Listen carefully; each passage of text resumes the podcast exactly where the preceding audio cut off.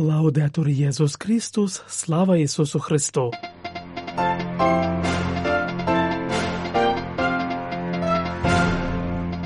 Ви слухаєте інформаційний випуск з Ватикану.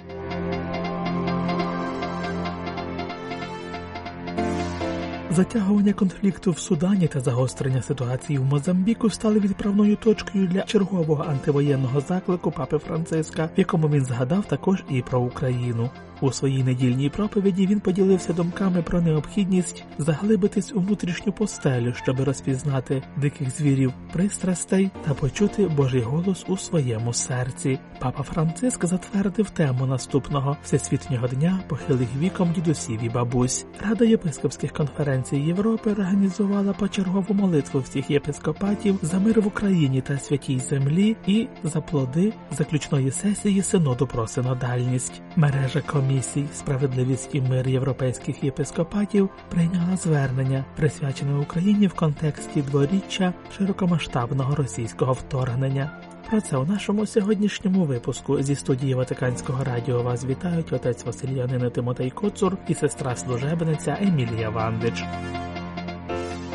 Минуло вже 10 місяців від початку збройного конфлікту в Судані, який призвів до дуже важкої гуманітарної ситуації. Я знову закликаю воюючі сторони припинити цю війну, яка завдає стільки шкоди людям і майбутньому країни. Молімося, щоб якомога швидше були знайдені шляхи до миру, щоб будувати майбутнє дорогого Судану.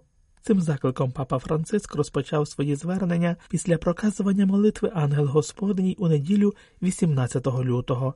Промовляючи з вікна апостольського палацу у Ватикані, він також сказав насильство проти беззахисного населення, руйнування інфраструктури та відсутність безпеки знову поширюються в провінції Кабо-Дельгадо в Мозамбіку, де нещодавно також було підпалено католицьку місію Африканської богоматері в Мазезе. Молімося за те, щоб мир повернувся в цей стражденний регіон, і не забуваймо про численні інші конфлікти, які вмивають кров'ю африканський континент і багато інших частин світу, також Європу, Палестину, Україну. Не забуваймо, додав він. Війна це завжди поразка, завжди, де б вона не велася, там населення виснажене, втомлене війною, що, як завжди, є даремною і безрезультатною, приносить лише смерть, лише руйнування, і ніколи не принесе вирішення проблеми. Натомість невтомно молімося, бо молитва є дієвою, і просімо Господа про дар умів і сердець, які конкретно посвячуються справі миру.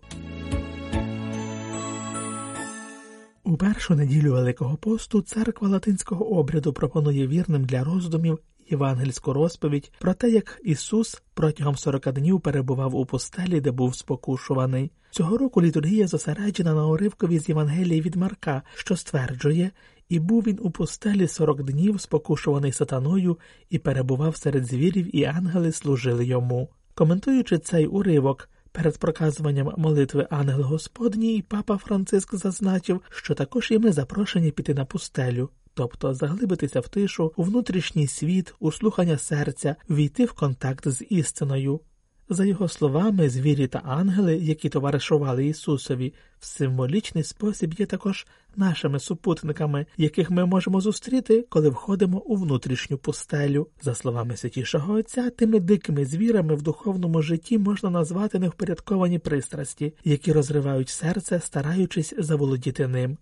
Вони приваблюють нас. Вони здаються спокусливими, але якщо ми не будемо обережними, вони загрожують розтерзати, сказав єпископ Риму, зауваживши, що цими звірами душі є різні пороки, жадоба багатства, яка полонить нас у розрахунках і невдоволені, марнославство на солод, яке прирікає нас на неспокій і самотність, це жадоба слави, яка породжує невпевненість і постійну потребу в підтвердженні і популярності, все це немов дикі звірі.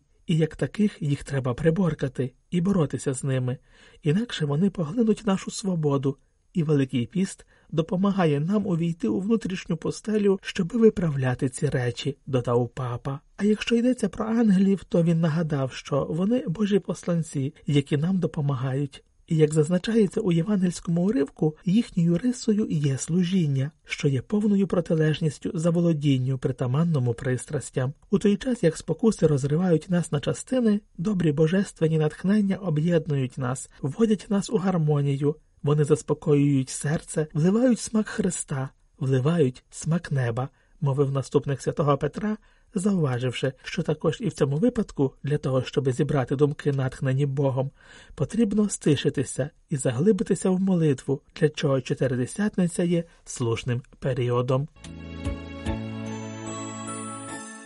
В останню неділю липня цього року церква з ініціативи папи Франциска вже в четверте відзначатиме Всесвітній день дідусів бабусі похилих віком. На цьогорічне відзначення святіший отець обрав тему Не покинь мене, коли постаріюсь, що є словами молитви, вміщеної у 71-му псалмі. Як зазначається у прес-релізі з нагоди проголошення теми, вона має намір підкреслити те, наскільки самотність, на жаль, є гіркою супутницею життя численних літніх людей, які часто стають жертвами культури відкинення. В рамках приготування до ювілею 2025 року папа Франциск вирішив присвятити поточний рік молитві, тож тема. Четвертого всесвітнього дня дідусів бабусі похилих віком пропонує до уваги молитву переслідуваного старця, якою є 71-й псалом, в якій молільник переповідає історію своєї дружби з Богом.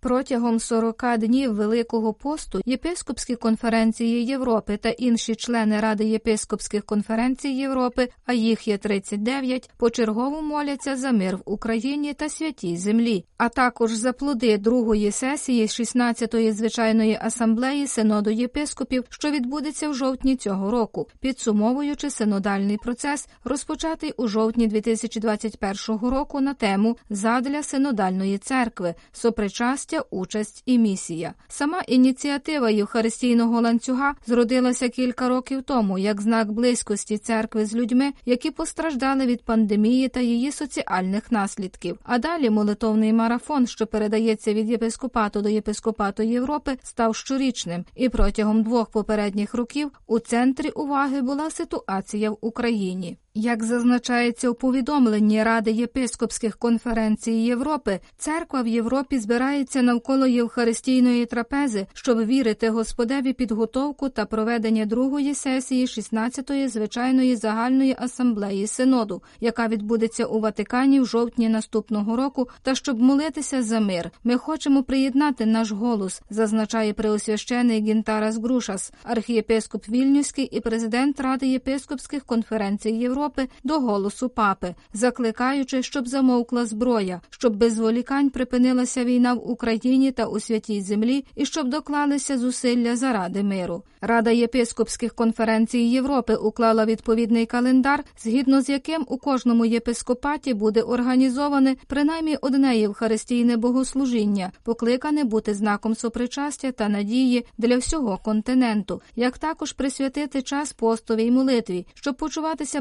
братами й сестрами та випрошувати у Бога дару миру. Молитовну естафету у попільну середу, 14 лютого, розпочала церква в Албанії. Україна представлена в Раді єпископських конференцій Європи трьома членами, і першою до молитовної естафети, 27 лютого, приєднається конференція Римо-католицьких єпископів України. На 8 березня призначена участь у ініціативі для Мукачівської греко-католицької єпархії, натомість Українській греко-католицькій церкві, яка в Україні Великий піст розпочинає 18 березня, божественна літургія в рамках Євхаристійного ланцюга буде відслужена 23 березня.